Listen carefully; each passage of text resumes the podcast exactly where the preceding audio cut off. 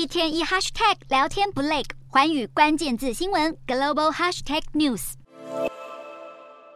欧洲央行当地时间二十七日在宣布升息一码，将存款利率调升至三点七五趴，达到二十二年最高点。欧央总裁拉加德在会后声明指出，下一次九月会议对是否继续升息持开放态度。欧元区抗通膨行动已迈入一周年大关，期间欧洲央行连九度升息，利率以空前速度攀升。不过，本次决策会后声明与六月声明最大的不同，就是把对升息力度的描述从将确保利率达到足够限制性水准，改成将确保利率在必要时间内保持在足够限制性水准。这样的新措辞被市场解读为鸽派，更有不少投资人押注本次升息就是最后一次。不过，欧洲央行还是警告，六月份的 CPI 年增五点五趴远高于决策者设定的两趴目标。此外，由于俄罗斯退出黑海谷物协议，加上极端气候造成农作物损失，都可能推升粮食价格。因此，现在进入了一切看数据的阶段。有专家分析，未来两个月是关键，必须要所有经济活动数据都显著走弱，才足以说服欧洲央行暂停升息。